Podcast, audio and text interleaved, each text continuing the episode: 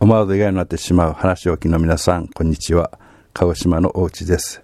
6月のテーマは、梅雨でジメジメしているのに心は晴れ晴れした話をお話しいたします。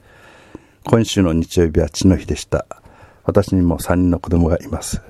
日曜日に長女が私の好きな和菓子とか飲み物とか他のいろんなものをプレゼンしてくれました。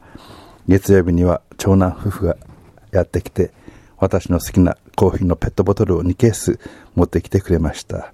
火曜日には次男が今年まだ食べたことないスイートコーンやモンブランなど他のものをプレゼントしてくれました。梅雨でジメジメしている中で私は好きなもの、好物を子供たちからプレゼントされ、今日は妻もお昼、巻き寿司を作ってくれました。共に会食することができました。今日の夜は日本がコロ,、え、コロンビアとのワールドシリーズの大会で2対1で、え、勝つことができ、その決勝点を決めたのは鹿児島出身の大迫選手でした。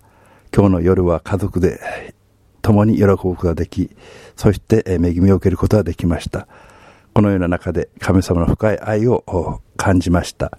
今日はお話を聞いてくださりありがとうございます。